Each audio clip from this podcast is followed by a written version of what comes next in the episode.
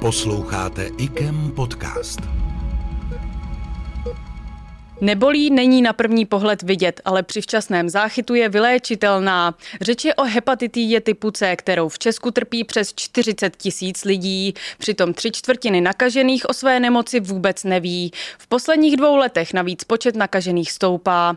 Aby se zlepšil záchyt těch, kteří se mohli nakazit, vzniká teď pilotní projekt, při kterém budou více spolupracovat kontaktní centra a zdravotnická zařízení. Na co se konkrétně projekt zaměří, přiblíží doktorka Soňa Fraňková, zástupce přednosti pro klinickou hepatologii IKEM. Já jsem Zuzana Panchártková a provedu vás dnešním dílem podcastu IKEM. Dobrý den. Dobré ráno. Evropská unie i Světová zdravotnická organizace považují hepatitidu C stále za jednu z největších hrozeb v současné Evropě. Pojďme na začátek přiblížit to, co takzvané C-čko vlastně je za nemoc. Hepatitida C je chronické virové onemocnění jater a v jeho dlouhodobém kontextu může přivést své, své nositele až k jaterní cirhóze. To se stane až u dvacet procent lidí a v dřívějších dobách, než existovala takzvaná přímo působící antivirotika, to znamená účinná léčba hepatitidy C, tak Cčko představovalo nejčastější příčinu indikací k transplantaci jater v západních zemích a v Japonsku. Jak je na tom Česko teď a kolik lidí hepatitidou C trpí? Může se tomu říkat žloutenka? Žloutenka není úplně ten správný termín, protože žloutenkou obecně v medicíně označujeme žluté zbarvení kůže a očí. Nicméně lidi s hepatitidou C v akutním stádiu velmi málo kdy zežloutnou. Zežloutne jich tak jedno procento. Takže není to úplně správně, ale je to takový zažitý termín, zejména u těch lidí, kteří jsou hepatitidou C nejvíce ohroženi. Takže byť jsme ten termín neměli rádi, tak se na něj postupně, i když neradi, zvykáme. Jak na tom tedy Česko je v současné době? Já už jsem v úvodu nějaká čísla naznačovala, jestli přiblížíte. V České republice je infikováno asi půl procent populace. Z toho evropského či světového kontextu je to relativně málo a je to dáno tím, že přece jenom do roku tisíc devět set osmdesát devět jsme měli uzavřené hranice, lidé nemohli cestovat, nebyla tu tak veliká drogová scéna, takže proto je těch lidí relativně málo, ale půl procenta populace není zas až tak málo, aby jsme se tomuto tématu nemuseli věnovat. I v našem transplantačním centru bylo Cčko častou indikací k transplantaci jater a přece jenom Cčko může svým nositelům přivodit závažné zdravotní komplikace, tedy cirhózu, jaterní selhání nebo dokonce nádorové onemocnění jater, a proto ti lidé mají být aktivně vyhledáváni i léčení. Jenom pro srovnání, třeba když se začalo léčit a hepatitida C se začala více vyhledávat, tak například v Egyptě bylo infikováno až šestnáct procent populace. V těch západních zemích Itálie, U S A, Francie je to někdy mezi dvěma a čtyřmi. čtyři procenta. Jak je důležité tu nemoc podchytit co nejdřív? Ta nemoc nemá vlastně ve většině případů vůbec žádné příznaky a přijde se na ní úplně náhodou. Ta nejhorší náhoda je, když se na ní přijde až ve stádiu právě těch jaterních komplikací, to znamená pacient přijde s projevy pokročilé jaterní cirhózy nebo nádoru, to znamená má oteklé nohy, v tu chvíli už může být žlutý, může mít tekutinu v břiše nebo dokonce může krvácet do zažívacího traktu, to je závažná komplikace, krvácení jícnových varixů. Tohle opravdu nechceme. Naopak ve většině případů se na Cčko přijde právě díky absenci příznaků náhodně, například při předoperačním vyšetření, nástupu do práce, při zahájení programu in vitro fertilizace. A to jsou potom okamžiky, kdy ho opravdu nechcete mít, protože vám to zkazí veškeré plány. Ale přeci jen Uh... nějaké skupiny lidí, nebo jak by lidi měli přemýšlet o tom, zamyslet se třeba o své minulosti a přemýšlet o tom, nemohl já bych být ten, který by mohl mít žloutenku. Jestli nám popíšete ty lidi, kteří se zkrátka žloutenkou mohli nakazit třeba v minulosti. V dřívějších dobách vlastně Cčko nebylo známé. Znala se od konce šedesátých let hepatitida B a v tu chvíli se začaly vyšetřovat na Bčko krevní transfuze. Ale stále bylo spousta pacientů, kteří po aplikaci krevní transfuze transfuze, měli vysoké jaterní testy a trpěli tou hepatitidou. Takže se pátralo po jiném zdroji té infekce a teprve v roce devatenáct osmdesát devět byl objeven virus hepatitidy C. A potom další tři roky trvalo, než se zavedlo testování dárců krve na přítomnost tzv. anti-H C V protilátek, to jsou ty vyhledávací protilátky, že když to ten pacient má, tak s vysokou pravděpodobností má hepatitidu C. A v tu chvíli, když se začalo téměř najednou celosvětově testovat na přítomnost anti-H C V protilátek u těch dárců krve, tak ten počet těch potransfuzních hepatitid významně klesl. Takže určitě aplikace krevní transfuze před rokem devatenáct devadesát dva nebo jiných krevních derivátů, destičky, plazma, koagulační faktory u lidí s hemofílií, to bylo to, co nás trápilo v těch dřívějších dobách. Ale tihle pacienti stále mezi námi běhají, ti, kteří dostali transfuzi v sedmdesátých, osmdesátých letech a nemusí mít stále vůbec žádné příznaky. Těch, ty další faktory jsou přenos z matky na dítě při porodu, to je málo časté, promiskuitní sexuální chování, v dřívějších dobách pravidelná dialýza, amatérské tetování, no a v dnešní době tím úplně nejdůležitějším faktorem přenosu je nitrožilní užívání drog, ale nejenom to, hlavně to sdílení injekčního instrumentária, které na to se používá. I proto teď vlastně vzniká nebo rozbíhá se nový projekt, který má pomoci tomu záchytu nemocných. O jakou skupinu obyvatel se bude jednat vlastně? Právě protože nitrožilní užívání drog je v současné době tím nejdůležitějším faktorem a říká se, že až osmdesát procent těch nově zachycených nemocných přišla ke své hepatitidě tak, že právě sdíleli injekční instrumentárium, tak ty screeningové metody, to vyhledávání těch nemocných je zaměřeno na tuhle velmi rizikovou populaci. Ač se to zdá absurdní, tak v tu chvíli se vyplatí, protože těch lidí otestujeme relativně málo a hodně jich zachytíme. Takže ten projekt se jmenuje Časný záchyt hepatitidy C u osob užívající drogy nitrožilně. Je to projekt, který je organizován a podporován Národním screeningovým centrem České republiky a je to projekt, který je financován z projektu Zaměstnanost a tam je důležité, že tento projekt je přímo zaměřen na aplikaci těch screeningových programů ve skupinách, které jsou nějakým zvláštním způsobem ohrožené a k tomu screeningu by se standardně velmi špatně dostávali, což právě nitrožilní uživatelé jsou, z důvodu toho, že jsou často velmi stigmatizovaní a bojí se jít si říct o nějaké zdravotní služby, zejména o ty preventivní. Popíšete více, jak tedy projekt bude v reálu fungovat, nebo jak by měl fungovat? Spolu s Národním screeningovým centrem bylo vytipováno dvacet pět kontaktních center napříč republikou.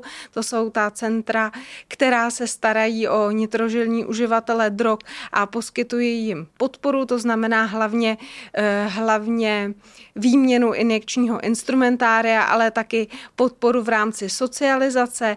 Například tam patří i doprovody k lékaři, takže tady máme těch dvacet pět kontaktních center, které potom dále budou navázána na zdravotnická zařízení a to jsou centra, která hepatitidu C léčí, léčí dlouho, léčí dobře, ale kolikrát můžeme říct, že může váznout ta komunikace, jak ty pacienty do těch center dodat, aby ta léčba byla rychle navázaná a ti lidé se té hepatitidy zbavili rychle.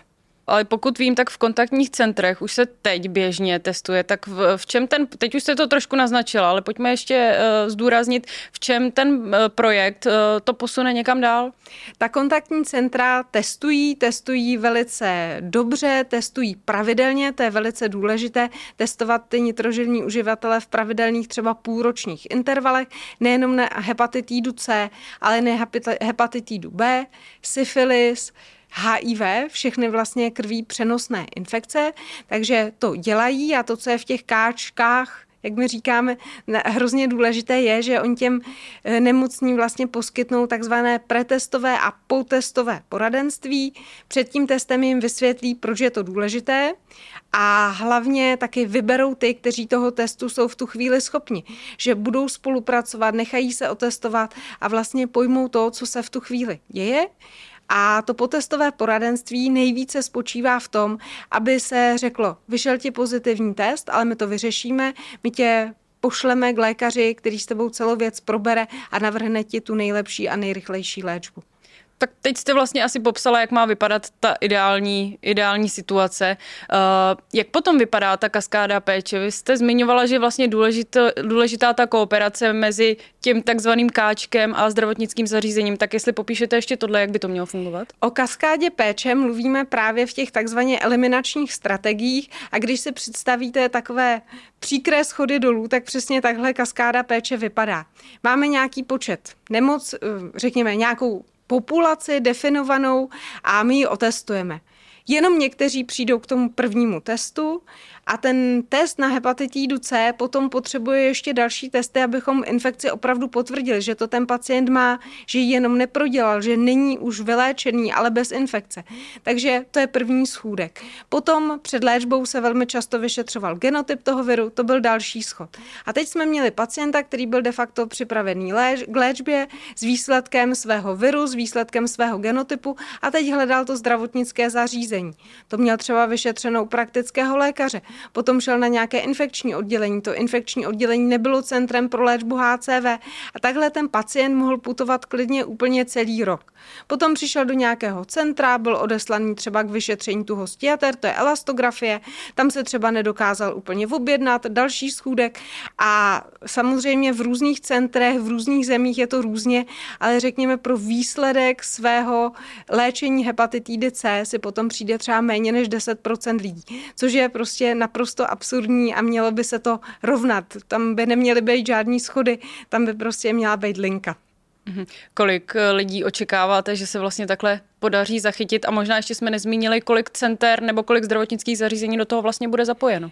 Těch zdravotnických zařízení bude adekvátně k těm kontaktním centrum. Každé kontaktní centrum by vlastně mělo mít své zdravotnické zařízení ideálně co nejblíž, aby nemuseli ti pacienti příliš cestovat, takže počítáme s další dvacítkou zdravotnických zařízení, které jsou, které jsou k dispozici. Těch zdravotnických zařízení, které v současné době léčí hepatitidu C v Čechách, je také rovněž dvacet pět, takže nevíme úplně přesně, jestli všechna centra budou mít zájem, závisí to samozřejmě na dostupnosti toho centra, ale to, co je velmi důležité, je navázat vlastně ty kontakty mezi těmi centry a těmi zdravotnickými zařízeními.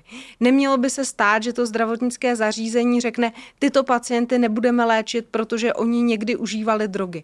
Takhle to nemá fungovat, protože ta léčba hepatitidy C je jeden ze zásadních socializačních kroků těch pacientů.